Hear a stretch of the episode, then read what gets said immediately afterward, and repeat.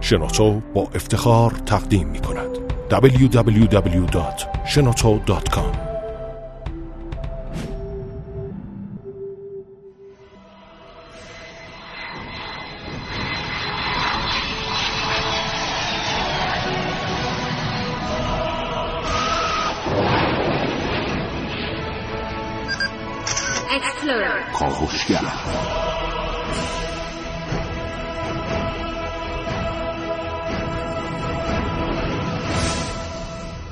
نام خداوند بخشنده مهربان خانم آقایان دوستان شنونده سلام و صبحتون بخیر.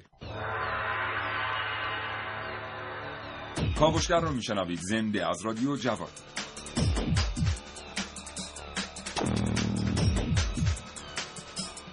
چشماتون رو ببندید و تصور کنید. یک روز صبح از خواب بیدار میشید و شروع می‌کنید فکر کردن به خوابی که تا دقایق پیش داشتید می‌دیدید. شما روی تخت خوابیده اید و یک موش از زیر تخت شما عبور می‌کنه. در ابتدا همه چیز روشنه. شما روی تخت خوابیده اید و یک موش از زیر تخت شما عبور کرده. اما کم کم با خودتون فکر می‌کنید. نکنه در واقع من موشی هستم که در خواب از زیر تخت من عبور کرده و در یک نگاه کلیتر با خودتون فکر می‌کنید. نکنه من موشی هستم که در خواب دیدم از زیر تخت کس دیگری عبور می‌کنم. به نظرتون این نوع نگاه به یک رویای ساده منطقیه؟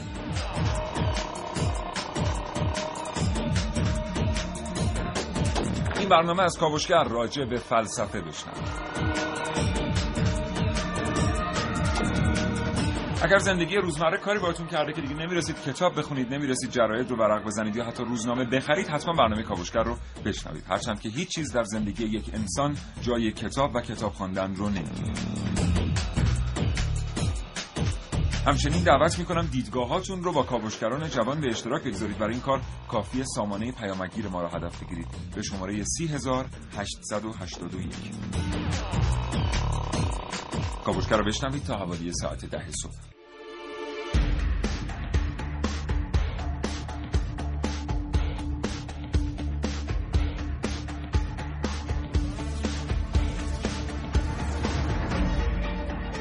کاوشگر فلسفه چیست؟ از کجا آمد؟ فلاسفه طبیعی که بودند فلسفه علم در مورد چی بحث می‌کنه و بهترین منابع برای شروع مطالعه در مورد فلسفه کدام منابع هستند اینها و خیلی چیزهای دیگر در کاوشگر امروز صبح در این کاوشگر میشنوید فلسفه خاص برای سرزمینی خاص در کاوش های امروز من عارف موسوی. فلسفه ای که باید به کودکان آموخت. با من حسین رضوی. از غرب به شرق در برنامه که من نازنین علی دادیانی. فیلسوفان مکتب مشا فیلسوفانی که احتمالاً عاشق راه رفتنن. با من سعید مولایی. محسن رسولی اینجا در استودیو حاضره تا حاصل پژوهش‌های خودش رو با ما به اشتراک بگذاره. دو گفتگوی تلفنی تقدیم حضور شما خواهد شد با جناب آقای دکتر رضا سلیمان حشمت مدیر گروه فلسفه دانشگاه علامه طباطبایی و همچنین دکتر ناصر گذشته عضو هیئت علمی دانشگاه تهران.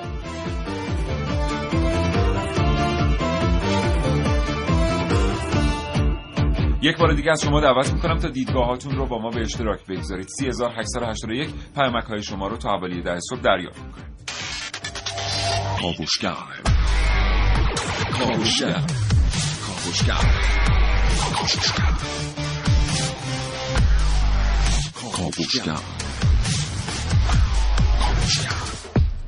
خب بریم برنامه رو آغاز کنیم محسن صبح بخیر. به نام خدا سلام صبح بخیر خدمت همه شنوندگان خوب کاوشگر. اونایی که دوست دارن فکر کنن و استدلال کنن و از فلسفه خوششون میاد.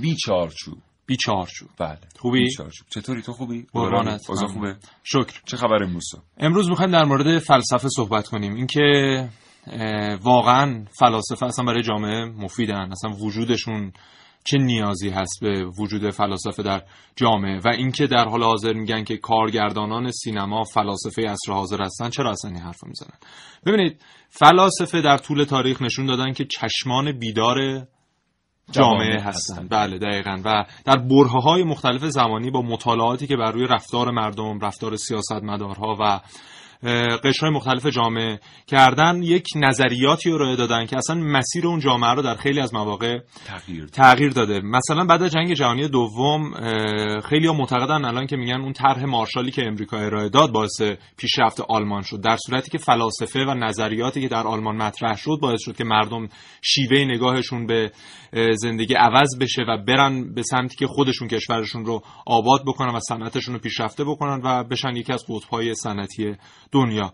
و در حال حاضر به این خاطر میگن کارگردانان سینما فلاسفه عصر حاضر هستن. برای اینکه در عصر حاضر فیلم ها هستن که ما رو بیدار می‌کنن و بیشتر با مردم می‌تونن ارتباط برقرار بکنن و محبوب ترین رسانه در بین مردمن. پس زمانی که اینها بیان یک عیبی رو در جامعه ببینن و در فیلمشون منعکس بکنن در واقع هم کاری رو می‌کنن که افلاتون مثلا چندین هزار سال قبل بله. انجام داده بسیار سپاسگزارم. خب در مورد این سینما و کارگردانان سینما اینها این روزا خیلی بحث میشه. تو بخش بعدی که فرصت در اختیار ما قرار می‌گیره بیشتر با شما صحبت می‌کنیم. کلی شنیدنی براتون داریم راجع به فلسفه تا حوالی در صبح ما رو بشنوید. من یک کاوشگرم که کاوش هامو با شیوه های متفاوتی به گوش شما میرسونم. ویدیو شبکه های اجتماعی خبر سینما. با من باشید در کاوشگر جوان. خیلی ها فکر می‌کنن که علم در واقع زیر مجموعه فلسفه است. اما از نظر بیشتر کارشناسان علم در واقع از فلسفه کاملا جداست. چرا که علم به جزئیات می‌پردازه اما فلسفه جهان شمول و به کلیات می‌پردازه. حالا تصور کنید که سالها پیش در سرزمین ما افرادی بودند که ضمن اینکه دانشمند بودند علم زیادی داشتند و با فلسفه هم آشنا بودند. و اینطور بود که این افراد حکیم لقب می‌گرفتند. افرادی که هم به جزئیات توجه داشتن و هم به کلیات. حکیم ابن سینا، حکیم خارزمی، حکیم سهروردی فقط چند تن از حکیم های ایرانی بودند که فلسفه به وجود آوردند به نام فلسفه ایرانی اسلامی. و این رشته خاص از فلسفه که همزمان با علوم مختلف هم در ارتباط بود مورد توجه بسیاری از محققین غیر ایرانی قرار گرفت. از جمله هانری کوربن که در این رابطه تحقیقات زیادی انجام داد.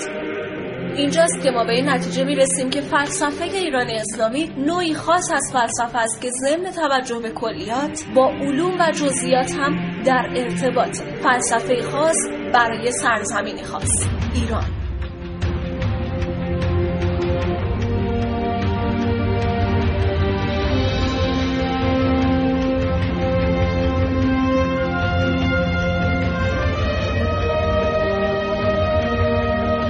عارف موسوی کاوشگر جوان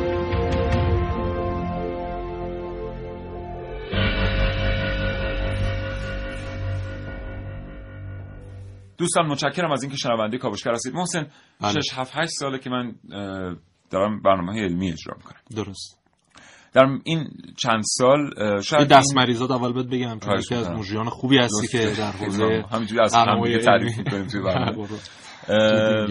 شاید ده 15 بار برنامه کشیده شده به دنیای فلسفه. بله. این شاید دهمین پانزدهمین برنامه.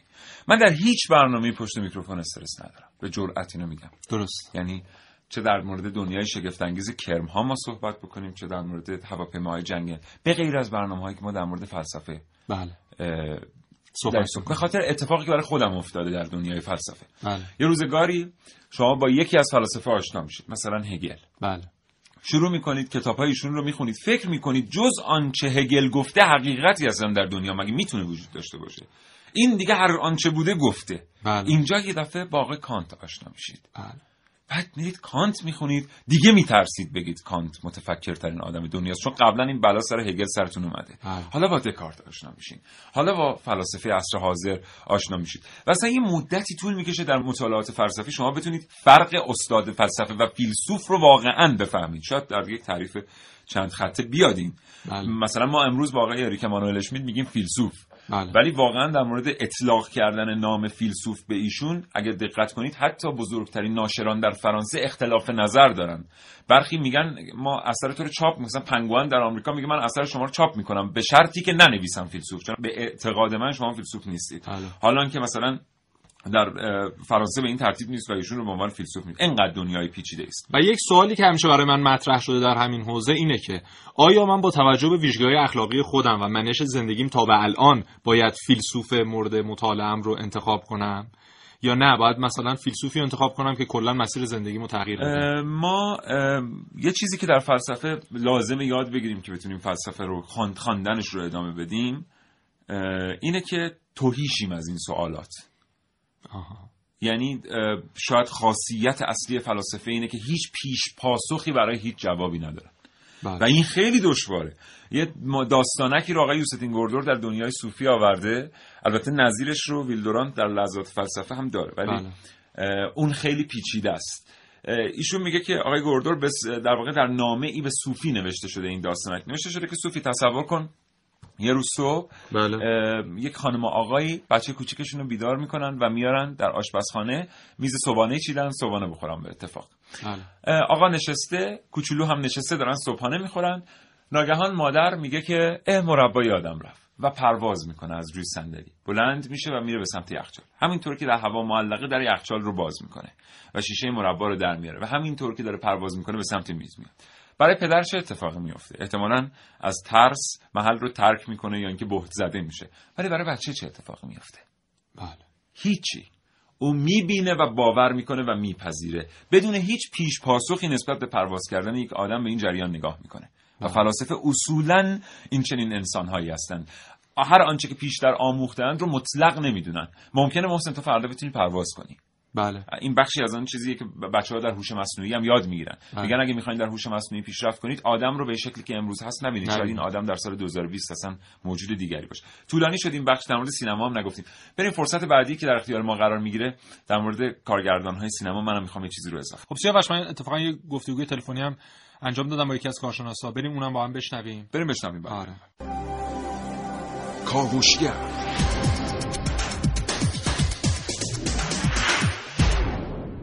آقای دکتر رضا سلیمان حشمت مدیر گروه فلسفه دانشگاه علامه طباطبایی. سلام صبحتون بخیر. سلام علیکم. حالتون خوبه؟ ممنون متشکرم. زنده باشید. ممنون که این ارتباط پذیرفتید آقای دکتر.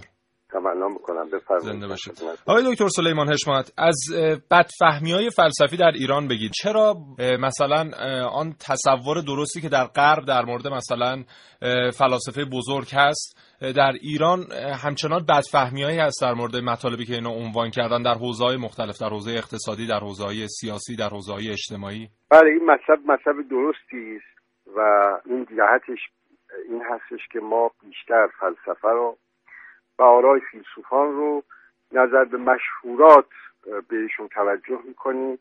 البته جنبه تخصصی وقتی پیدا می‌کنه می‌بینیم که قضیه اینجوری نیست. ولی این به این جهت هست که در بین ما. خیلی توجه به یک آرای مشهور و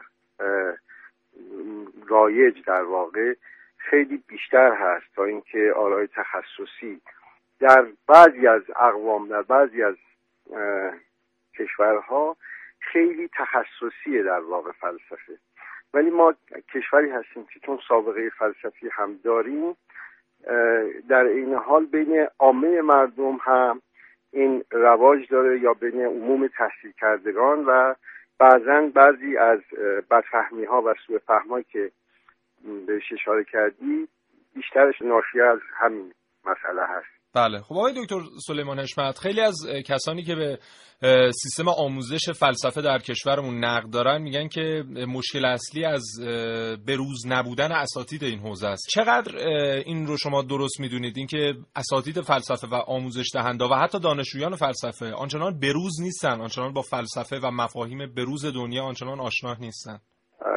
ببینید این در مورد همه علوم و دانش است که به نحوی ما اونها رو از اه، می‌گیریم فرا می‌گیریم در واقع. و در مورد فلسفه هم همینطور هست. در هر حال یک اختلافی به وجود میاد یک اختلاف فهمی هم ایجاد میشه. مسئله ای که وجود داره یک مسئله است که به قول امروزی ها میگن مسئله هرمنوتیک در واقع زنداگاهانه است. یعنی یه قدری تماس ما با مغرب زمین و آرای جدید با توجه به سابقه و پیشینی که داریم یه بدپهنی هم ایجاد می‌کنه در این حال که خب خود اون سابقه و پیشینه در جای خودش می‌تونه بسیار کمک کار ما باشه یار ما باشه یاریگر ما باشه. در آقای دکتر این سوال رو از این جهت پرسیدم. ببخشید میونه کلامتون وارد بله. شدم.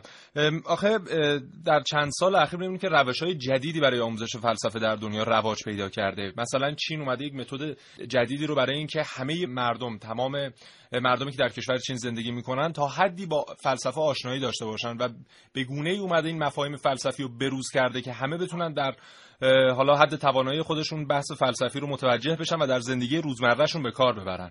یا در کشورهای دیگه هم به همین ترتیب. حتی مثلا در دبستانهای کشوری مثل آلمان یا فرانسه اومدن و متدهای جدیدی رو طراحی کردن برای اینکه به بچه ها از کودکی فلسفه آموزش بدن. اما در کشور ما می‌بینیم که حتی دانشجویان فلسفه ما حتی کسانی که مدرک دکترا از این رشته دارن آنچنان نمی‌تونن این مفاهیم رو بیان ساده سازی بکنن. حتی در زندگی شخصی خودشون از این مفاهیم به درستی استفاده بکنن.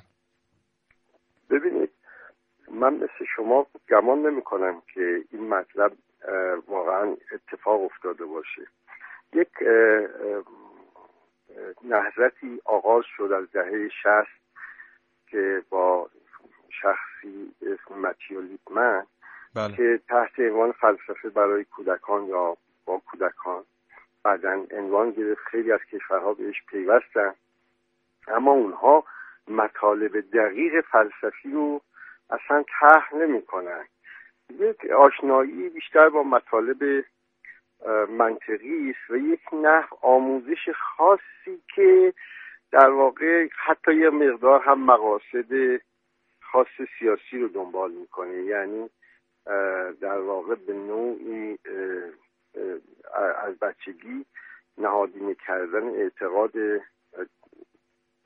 افراد به نهادهای جدید سیاسی به مثلا لیبرال دموکراسی و مانند این. یک همچین بله. چیزی چیزی بیشتر از این و فراتر از این نیست.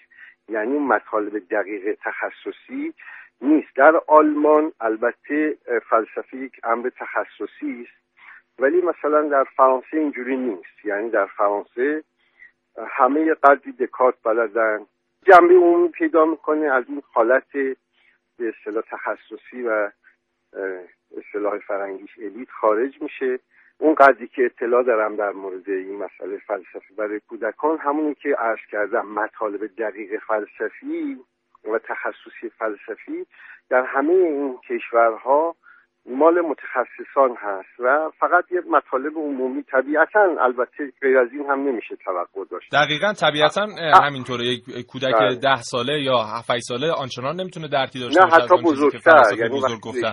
مقصود بنده بله. از این حرف این نیست که میان مفاهیم بزرگ فلسفی رو با نام همون اشخاص فیلسوف به این افراد یاد میدن. نه اینکه اون بچه از دوران کودکی بتونه شک کنه نسبت به مفاهیمی که بهش آموزش میدن. اینکه بتونه استدلال بکنه اینکه در زندگیش بتونه منطق داشته باشه اون رو بتونه در زندگی شخصیش کاربرد داشته باشه در کارش در آیندهش بتونه از اون استفاده بکنه. از این طریق اینکه چطور فکر بکنه از از ابتدا از بله، دوران کودکی. شما درسته. در این حدی که بتونه تا با شیوه های استدلال اش کردم یه بحث های منطقی آشنایی پیدا بکنه و یک نوع رواج به اصطلاح شیوه های مثلا دموکراتیک در بحث و اینهاست. نه بیشتر. آخه شما از اونجای شروع کردید که سوء فهم وجود داره. این سوء فهم رو از بین نمی‌بره. توجه می‌کنید؟ یعنی اون اون که شما بفهمید حقیقتا مراد نیچه از اون عبارت اینکه وقتی به سراغ زنان می‌روید با تازیانه بروید چیست؟ این یه کار تخصصیه. یعنی یه قدری فاصله پیدا می‌کنه. به هر حال اگر متخصصین اون مفهوم رو درست درک کرده باشن به عوام هم بهتر و درستتر می‌تونن منتقل بکنن. خیلی ممنون آقای دکتر سلیمان حشمت. موفق باشید روز خوبی داشته باشید خدا خدا نگهدارتون آگاهی و پیشرفت با تلاش, تلاش به دست میاد. یه تلاش هیجان انگیز هیجان به سبک کاوشگر جوان.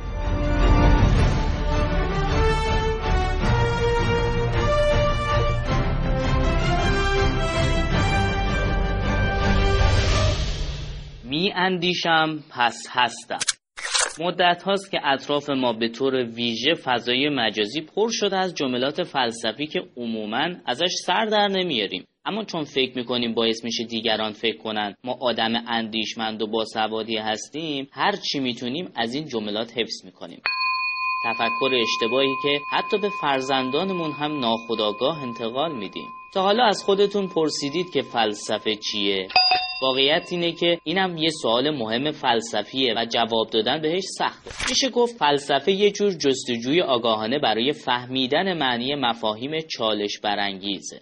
از زمان قدیم یه سری فیلسوف به مسائلی که ما روزانه با اونها سر و کار داریم میپرداختن مثل اینکه عدالت چیه؟ واقعیت چیه؟ چطور می‌تونیم نسبت به اونچه می‌دونیم مطمئن باشیم؟ فلسفه درست به ما کمک می‌کنه تا مشکلات رو بهتر بشناسیم و قضاوت های بهتری داشته باشیم. و اگه نظرات دیگران تو فلسفه بررسی میشه صرفا به تکرار جملات فلسفی نباید ختم بشه. اینها بخشی از دلایلیه که مردم دنیا هزاران سال به خاطرش فلسفه تمرین می‌کنن. اون هم نه فقط تو فضاهای آکادمیک. میشه گفت فلسفه قدرت فهم مسائل دشوار نظم دادن به اونها جمعبندی مطالب و ادعاها و استدلالها رو تقویت می‌کنه. و این همون مهارتیه که نیاز در کودکان ما تقویت بشه تو دیدگاه سنتی فرض بر این بود که ایده های درست تو ذهن معلم قرار داره و دانش آموز باید با این ایده ها آشنا بشه تا به درک و فهم برسه. در حالی که امروزه متخصصین به این نتیجه رسیدن که کودکان می‌تونن تفکر کنند و باید اونها رو تشویق کرد تا فکر کنند بهتره فقط انتقال دهنده جملات زیبا نباشیم. اگه می‌خوایم فرزندانمون هم اینطور نباشن باید فکر کردن رو یاد بگیرن تا برای چالش های آینده آماده بشن.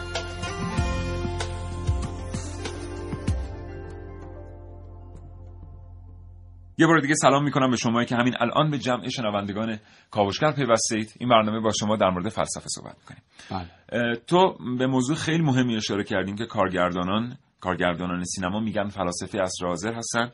یه خورده ای می‌گیرن اساتید دانش آموختگان فلسفه کلاسیک به این دیدگاه که کسایی که حالا در این رابطه مطالعه دارن با این خیلی آشنان با این بله. انتقاد که میگن چرا این حرف رو می‌زنید؟ یک تئوری یک تئوری فلسفی اسلوبی داره. بله.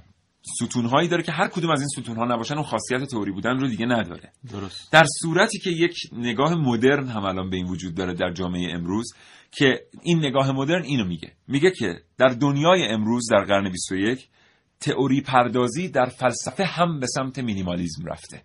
بله. یعنی پیشتر اگر شما می‌خواستید با فلسفه آقای هگل آشنا بشید بعد 22 جلد کتاب میخوندید واقعا امروز ممکنه در یک فیلم 120 دقیقه‌ای شما با یک تئوری مینیمال فلسفی آشنا بشید. کمان که امروز نمی‌تونیم انکار کنیم که اگر برگردیم آی هوش مصنوعی آقای اسپیلبرگ بله. یک تئوری مینیمال فلسفی بود در مورد زندگی مدرن. بله. اودیسه فضایی دو- 2001 یک اودیسه فضایی آقای کوبریک به همین ترتیب یک تئوری فلسفی بود.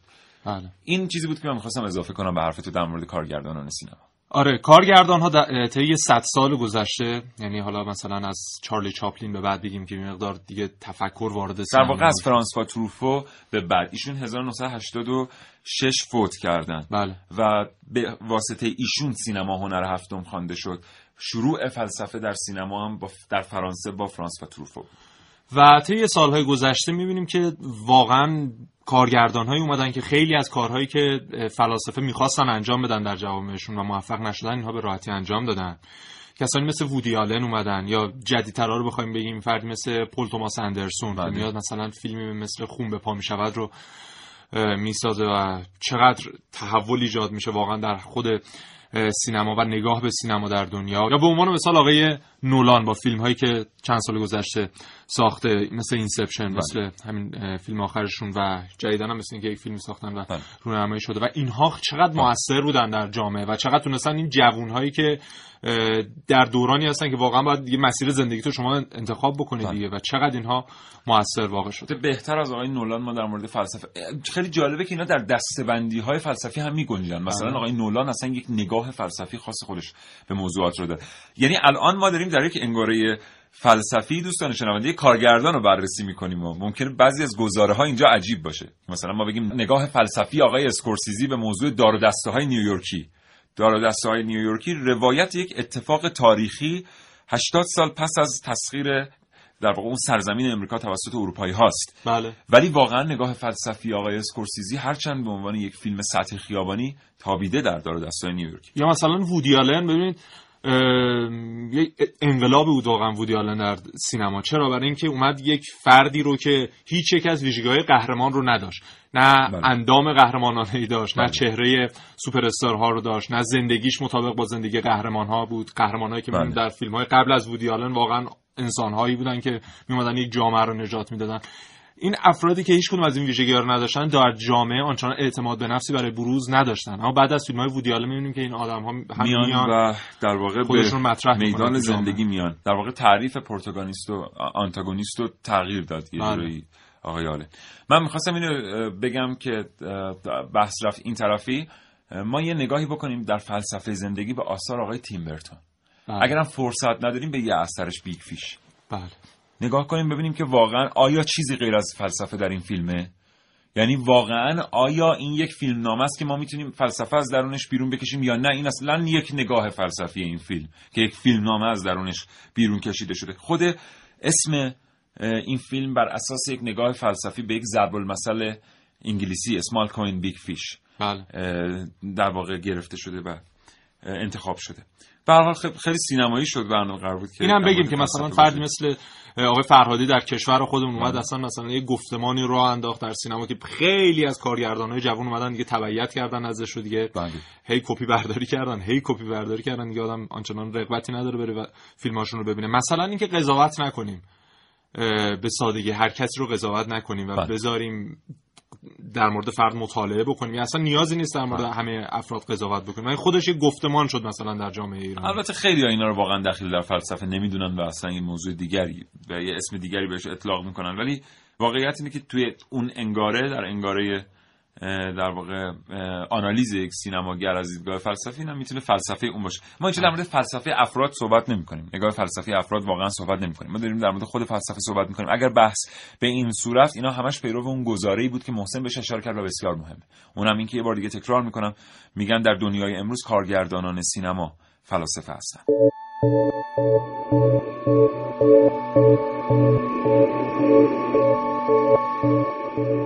همچنان شنونده کاوشگر هستید. متشکرم از اینکه موج رادیوتون رو عوض نکردید. بله در کشور ما آن چیزی که عوام از فلسفه می‌دونن یا حداقل مثلا قشر روشن فکر اون چیزیه که مثلا از جملات معروف یا جملات قصار فلاسفه اومده. این که مثلا نیچه در جملات معروفش چی گفته یا مثلا شوپنهاور در جملات معروفش چی گفته.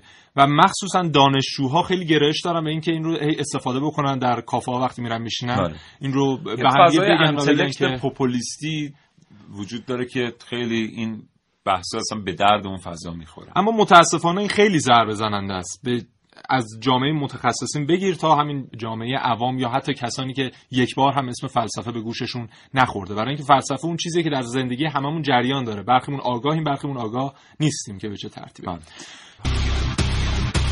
شنبه تا پنج شنبه نه تا ده صبح. با کاوشگر خب دوستان شنونده اما یک ارتباط تلفنی دیگر برقراره اینجا در کاوشگر. پشت خط کاوشگر جناب آقای دکتر ناصر گذشته حضور دارن عضو هیئت علمی دانشگاه تهران. جناب آقای دکتر ناصر گذشته سلام صبحتون بخیر. سلام صبح بخیر. خوبین متشکرم. شما خوبین؟ منم خوبم خیلی متشکرم. آقای دکتر در یک نگاه کلی آدم به توسعه کشورهای توسعه یافته که نگاه می‌کنه در ابتدا در یک نگاه سطحی به نظر می‌رسه که آنچه باعث توسعه یافتگی این کشورها شد علوم مهندسی بودن. ولی در یک نگاه عمیق‌تر در میابیم که علوم انسانی در واقع کشورهای توسعه بله یافته به با توسعه. موافقم. بله. و باز هم در یک نگاه سطحی در این انگاره فکر می‌کنیم که علومی مثل جامعه شناسی، مردم شناسی و علومی از این دست عامل اصلی توسعه بودن. تا اینجا که می‌بینیم مثلا خیلی از ایرانی ها هم خیلی از اساتید فلسفه هم اینگونه نوشتن حتی اساتید فلسفه. اما اظهار نظرهای خود صاحب نظران در کشورهای توسعه یافته مثل آقای گوردور البته نه به عنوان یه فیلسوف ارز کنم که مثل اریک مانوئل اشمیت بر این اساسه که اتفاقا آنچه غرب رو توسعه داد فلسفه بود و بعد سایر علوم. چطور میشه بله. ارتباط برقرار کرد بین توسعه در واقع فلسفه و نظریه پردازی در این حوزه و توسعه کشور؟ والا ببینید این به اصطلاح حرف درستی است. یعنی منم باز اینجا با نظر شما موافقم. ولی در ظرف چند دقیقه توضیح دادنش یه خورده مشکله یه خورده هنر می‌خواد نمی‌دونم. ببینید به نظرم اگه برگردیم به حرف دکارت بتونیم که استعاره رو دکارت به کار می‌بره. من فکر می‌کنم بتونیم یه خود کمک کنیم البته با, با سوالایی که شما میفرمایید. ببینید دکارت میگه که همه علوم به هم مرتبطن. همه معرفت های انسانی به هم مرتبطن. مثل یه درخت. اما تنه این درخت فلسفه است. تنه درخت فلسفه است. متافیزیک یا شاخه های دیگه. و شاخه های این درخت مثلا ببینید شما فیزیک یه شاخشه. شیمی یه شاخشه. چه می‌دونم علم مکانیک یه شاخشه. و علوم دیگر. آقای دکتر گذشته آیا ما باید این اظهار نظر شما رو بذاریم به حساب اظهار نظر یک مدرس دانشگاه که داره از رشته خودش دفاع می‌کنه یا نه؟ در میان اظهار نظرات اساتید دیگر در رشته دیگر هم چنین زاویه دیدی وجود داره. من از این ملاحظات ندارم ولی این مقدار که با اهل نظر هم گفتگو می‌کردم من خودم معتقدم که پیشرفت کشورهای توسعه یافته به واسطه پیشرفت فلسفه شونه برای همینه که اصلا فلسفه برای کودکان می‌دونید که الان در بعضی جاها فلسفه برای کودکان بله. لازم شده. به هر حال اونها هم معتقد بودن از اساتیدی که من باهاشون گفتگو می‌کردم یا از دوستان معتقدن که پیشرفت علوم انسانی مخصوصا در واقع پیشرفت فلسفه موجب موجب پیشرفت سایر علوم شده. و خب یک به اصطلاح ببینید می‌تونم باز به شما اینجوری توضیح بدم که فلسفه در به دنبال پاسخ به پرسش های بنیادی طرح پرسش های بنیادین و پاسخ به پرسش های بنیادینه. جهان ما رو یعنی جهان ما که یه جهان فهمیه دیگه جهان ما که این درخت و خورشید و ماه و اینا نیست. جهان ما یه جهان فهمی تفسیریه. اون فهم و تفسیر از جهان ما در واقع یا جهان ما رو فلسفه شکل میده. در اون جهان هست که اون وقت ما می‌تونیم که زیست کنیم مسائلمون رو بررسی بکنیم نیازهامون رو بررسی بکنیم میشه علوم. من شاید مقدار بتونم بسیار. سپاسگزارم. متشکرم. جناب آقای دکتر ناصر گذشته عضو هیئت علمی دانشگاه تهران. آرزوی سلامتی می‌کنم برای شما. منم برای شما و شنوندگان همینطور. خدا نگهدار. خیلی متشکرم. خدا نگهدار.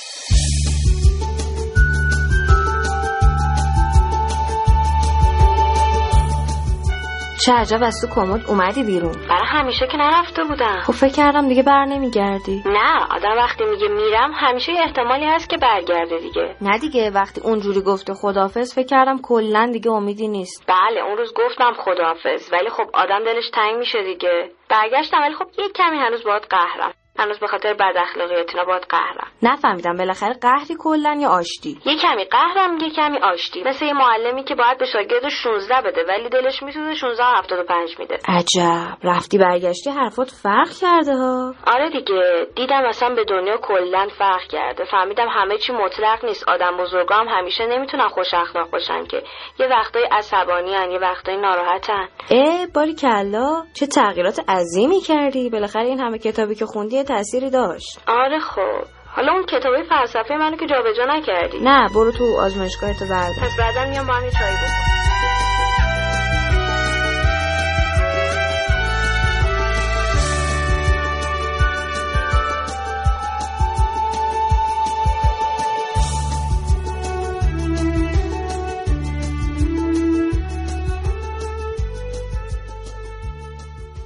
خب دوستان شنونده آخرین فرصتی است که می‌تونیم با شما صحبت بکنیم در مورد فلسفه. خب از بحث فمینیسم و ماچویسم خارج شیم و بریم سراغ این که در حال حاضر در جوامع مختلف چطور دارن از فلسفه برای داشتن جامعه بهتر استفاده می‌کنن. یک طرحی اولین بار فکر می‌کنم امریکا به کار برد P4C Philosophy for Children. و فلسفه برای کودکان رو در مدارس و حتی برای پیش دبستانی ها اینها اومدن ساده سازی کردن مفاهیم فلسفی و اینکه آموزش بدن به کودکان که چطور این اصلا بیاندیشن. وقتی با یک مقوله سر کار پیدا می‌کنن مسئله رو چطوری اصلا حل بکنن؟ آنالیز کنن. آنالیز بکنن. چطور راه درست رو از نادرست سره رو از ناسره بتونن تشخیص بدن. و این طرح حالا آداپته شده به نام فبک. یعنی فلسفه برای کودکان در ایران قرار پیاده سازی بشه. حالا اینکه چقدر می‌تونه پیشروی داشته باشه چقدر بله. اصلا اصولش درسته. بله. این خیلی مقوله مهمیه واقعا. برای اینکه در برهه‌های زمانی مختلف کشورهایی مثلا چین اومد این شهردار پکن بود که می‌گفت ما یک برهه زمانی اومدیم 50 سال پیش. فلسفه رو ساده سازی کردیم و آموزش دادیم به همه اقشار مختلف جامعهمون. از یک زن خاندار گرفته تا یک مهندس و یک کسی که تحصیلات دانشگاهی داره. و این باعث شد که جامعه ما اصلا یک تکان عجیبی بخوره و اینکه در حال حاضر ما می‌بینیم بازخوردهاشو که همه به دنبال کار هستن همه دارن تلاش می‌کنن تا یک جامعه بهتری داشته باشن بتونن سودآوری برای کشورشون داشته باشن به خاطر همون مفاهیم و آموزش های یک 50 سال پیش ما انجام حاصلش. برای چینی ها آینده نگری بود. خود چینی ها بارها اینو گفتن. محسن اشاره کرد که فلسفه رو ساده سازی کردن برای کودکان. همین جمله رو می‌بینین؟ سی سال پژوهش دانشگاهی پیرامون یک مقوله‌ای در ادبیات علوم اجتماعی و فلسفه در دنیا اتفاق افتاده تا امروز سی سال مکتوبات داره به اسم simplification یا ساده سازی ساده سازی اصلا مسئله ساده ای نیست این نیست که شما فلسفه دکارت رو بفهمید و بیاد به زبان ساده برای کسی بگید بله. خود اینکه چطور از چه تابعی باید رد بشه اینکه خروجی این تابع رو بشه بهش بگیم فلسفه ساده سازی شده دکارت بله. بازم من مثال می‌زنم بهترین مثال مکتوبش فرایند simplification یه که آقای یوستین گوردر روی لذات فلسفه ویل دورانت انجام داد دنیای صوفی تولید شد. بله. دنیای صوفی درام داره قصه داره رمانواره. اینا خصوصیات ساده سازیه. دقیقاً نه یکی فقط روش- بیان ساده. دقیقا یکی از روشاش همینه که اینا بیان کتاب‌های داستان برای کودکان طراحی بکنن ولی اون مفهوم فلسفی درش به گونه بازی های فلسفی و آهنگ ها موسیقی ها بله. کلام یعنی یک شعری رو اینها اومدن مثلا طراحی کردن حتی توسط خوانندگان معروفش. ببینید چیزی حدود 15 سال پیش امریکا اومد همین کار برای اقتصاد برای انتقال مفاهیم اقتصادی ساده به کودکان دبستانی و پیش دبستانی بله. انجام داد و یک ابیا یک شعرهایی رو برای اینها نوشتن. اینها چون خوانندگان معروفی بودن و نفوذ داشتن در کشور خودشون بین مردم از طریق اینها اومدن اون مفاهیم رو منتقل کردن. ترکیبی از کنترل ذهن و ساده سازی. بله. خیلی مقوله پیچیده شاهدش هم برگردید کارتون هایی که از 2005 تولید شده است. به این طرف برای بچه ها ببینید کارتون هایی که در رأسشون هورتون اثر پویانمایی هورتون قرار می‌گیره بله. که اصلا خیلی زیبا مفاهیم فلسفی در این کارتون انتقال داده شده به بچه ها به زبان بچه آدم لذت می‌بره می‌بینه یا مثلا کت داگ بله. گربه سگ و- یا گربه سگ گربه سگ که اثر پیتر هانان اصلا یک شاید یکی از برجسته ترین آثار سیاسی آره، جهانه. یعنی جنگ سرد رو اینکه روسیه در واقع شوروی سابق و ایالات متحده آمریکا اینا با هم در تضاد بودن ولی در عین حال نمی‌تونستن هم رو نابود کنن بله. چون تعادل دنیا به هم می‌خورد و به هم وابسته هم یعنی در عین تضاد به هم وابسته بودن گربه سگ پیتر هانان عالی. که به هم چسبیدن بهترین تعریف از جنگ سرد بله. یعنی اگه ما می‌خوایم درک بکنیم در جنگ سرد چه اتفاقی افتاد که درش امپریالیزم هست فودالیزم هست کمونیسم هست ما می‌بینیم که سگ کمونیسته بله کامیونیست کاملا و گربه لیبرالیسته بله. و چقدر شخصیت خوب انتخاب شدن هر حال اینا آثاری هم که واقعا اوگی در دنیای سورئالیسم بله. گربه سگ اینا رو واقعا نباید از دست داد همین نباید از انیمیشن. اخیر مثل Big Hero 6 بله Big Hero 6 بله. بله فقط برنامه رو با این به پایان ببریم که همه این حرفا رو ما زدیم که به اینجا برسیم در دنیا میگن فلسفه بهترین carrier بهترین محمل برای انتقال دادن فرهنگ. بله. اگر یک کشور از تئوری های فلسفی کشور دیگری تبعیت کرد ناگزیر برخی اصول اجتماعی اون کشور رو بپذیره. این انکار ناپذیر بوده و هست در دنیای فلسفه در دنیا. بله. امروز اگر ما داریم در یک سطح پایین از ALS صحبت می‌کنیم American lifestyle این یک فلسفه آمریکایی است که وقتی میاد باهاش overcoat میاد. باهاش پوتین مکدونالد باهاش میاد. کوروت باهاش میاد و شولت.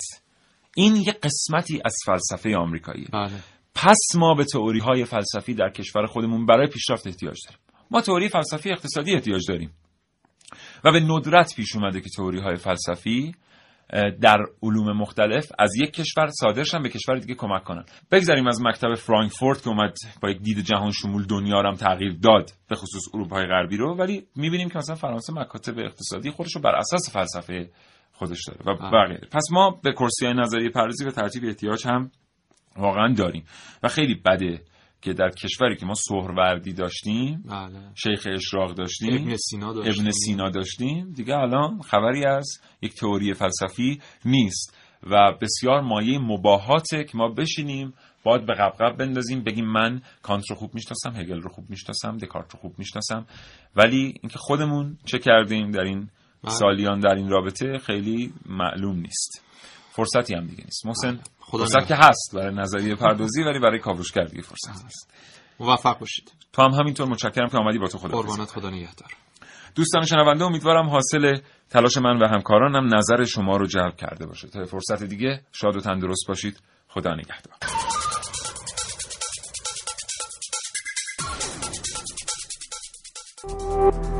شراطو ارائه دهنده پادکست های صوتی فارسی.